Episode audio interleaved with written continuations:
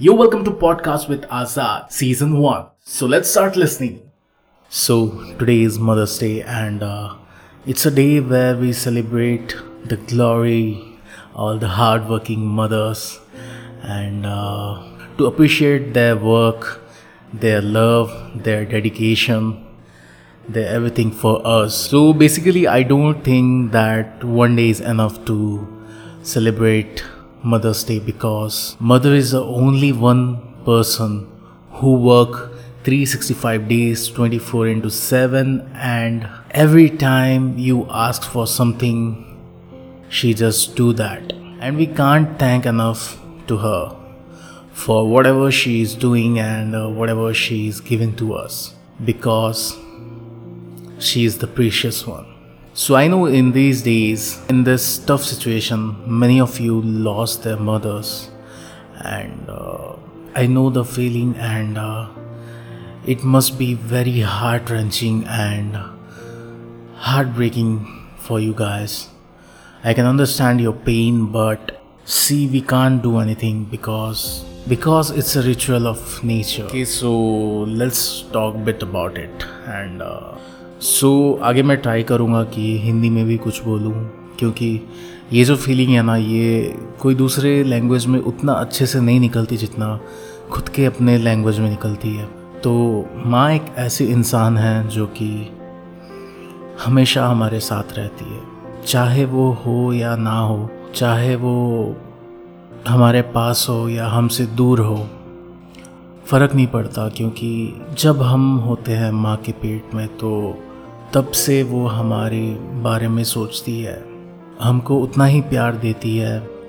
शायद दुनिया में कोई ऐसा इंसान होगा जो कि आपको इतना प्यार कर सके।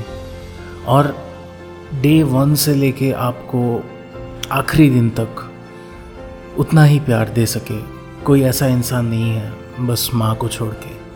बिकॉज़ माँ ही एक ऐसी इंसान है जो हमको बिना कुछ मतलब के भी प्यार करती है और हमारे बारे में सोचती है। तो आज का तो दिन बस बहाना है, लेकिन हमको ये दिन भी शायद अच्छे से सेलिब्रेट करना चाहिए और अच्छे से अपने माओ को प्यार देना चाहिए। और हम तो कुछ लौटा नहीं सकते जितना उन्होंने किया है हमारे लिए, लेकिन एक चीज़ हम कर सकते हैं कि आज के दिन उनको थोड़ा स्पेशल फील करवाएँ। आज के लिए कुछ थोड़ा काम कर दें उनके लिए। आज कुछ एक छोटा मोटा उनको तोहफा दे दें, या फिर कुछ भी ऐसे। तो यही हम कर सकते हैं एंड अभी जो सिचुएशन है और पिछले कुछ महीनों में मैंने देखा है बहुत सारे मेरे दोस्त, बहुत सारे मेरे जानने वाले तो उनके ज़िंदगियाँ भी कुछ ऐसे बदल रहे हैं धीरे धीरे कि बहुतों ने अपने माओ को खोया है पिछले कुछ महीनों में इस महामारी के चलते और ये बहुत ही दिल दहला देने वाला चीज़ है क्योंकि कभी हम अपनी ज़िंदगी सोच नहीं सकते अपने माँ के बगैर, लेकिन फिर भी ये लोग इतना हिम्मत करके आज भी चल रहे हैं और तो मेरे मन में बहुत ही रेस्पेक्ट है ऐसे लोगों के लिए। तो मैं नहीं जानता कि कैसा फील हुआ होगा इनको, लेकिन मैं इतना ज़रूर जानता हूँ कि आधी दुनिया उनके लिए ख़त्म हो जाती है। क्योंकि जब हम सुबह उठते हैं, अगर हम घर पे रहते हैं तो तो जब हम सुबह उठते हैं तो शुरुआत होती है माँ के पास से। और जब ख़त्म भी होती है दिन तो माँ से ही ख़त्म होती होगी। लेकिन ऐसा भी दिन आता है एक समय में कि जब वो माँ हमारे पास नहीं होती तो हमको उसकी कमी बहुत ही खाने लगती है और बहुत ही उनकी कमी महसूस होने लगती है। तो मैं बस आपसे एक ही चीज़ बोल सकता हूँ कि आप जब इस दुनिया में नहीं आए थे, तब से वो तुमसे प्यार करती थी और जब तक वो दुनिया में थी, तब भी तुमको उतना ही प्यार दिया। और अब जब वो दुनिया में नहीं भी है तो तुमको उतना ही प्यार करती होगी, जहाँ भी होगी वो। और हमेशा तुम्हारे अच्छे के लिए सोचती होगी। तो बस तुम एक चीज़ कर सकते हो कि जो भी उनका सपना था, या फिर जो भी वो चाहती थी कि तुम करो, या फिर तुम कुछ बनो तो बस उसके पीछे लग जाओ और कुछ बन जाओ। तो शायद जहाँ भी होगी वो तो खुश होगी। क्योंकि हमारी खुशी में ही उनकी खुशी रहती है हमेशा से, और माँ होती ही ऐसी है। तो अगर मैं बात करना शुरू करूँ माँ के बारे में तो कभी शायद ख़त्म ही नहीं होगा ये टॉपिक लेकिन आपको तो पता ही होगा। तो अभी फ़िलहाल जो जो अपने घर में हैं और अपने माँ के पास है, वो खुद को बहुत ही नसीब वाले समझे। और खुद को बहुत ही तकदीर वाले समझे क्योंकि उनके पास सब कुछ है अभी फ़िलहाल। क्योंकि इस समय में, इस सिचुएशन में कोई और साथ दे या ना दे आपके घर वाले माता पिता और स्पेशली आपकी माँ, वो तो आपको ज़रूर साथ देंगी। आप खुद को खुश नसीब समझो कि आपके पास माँ है।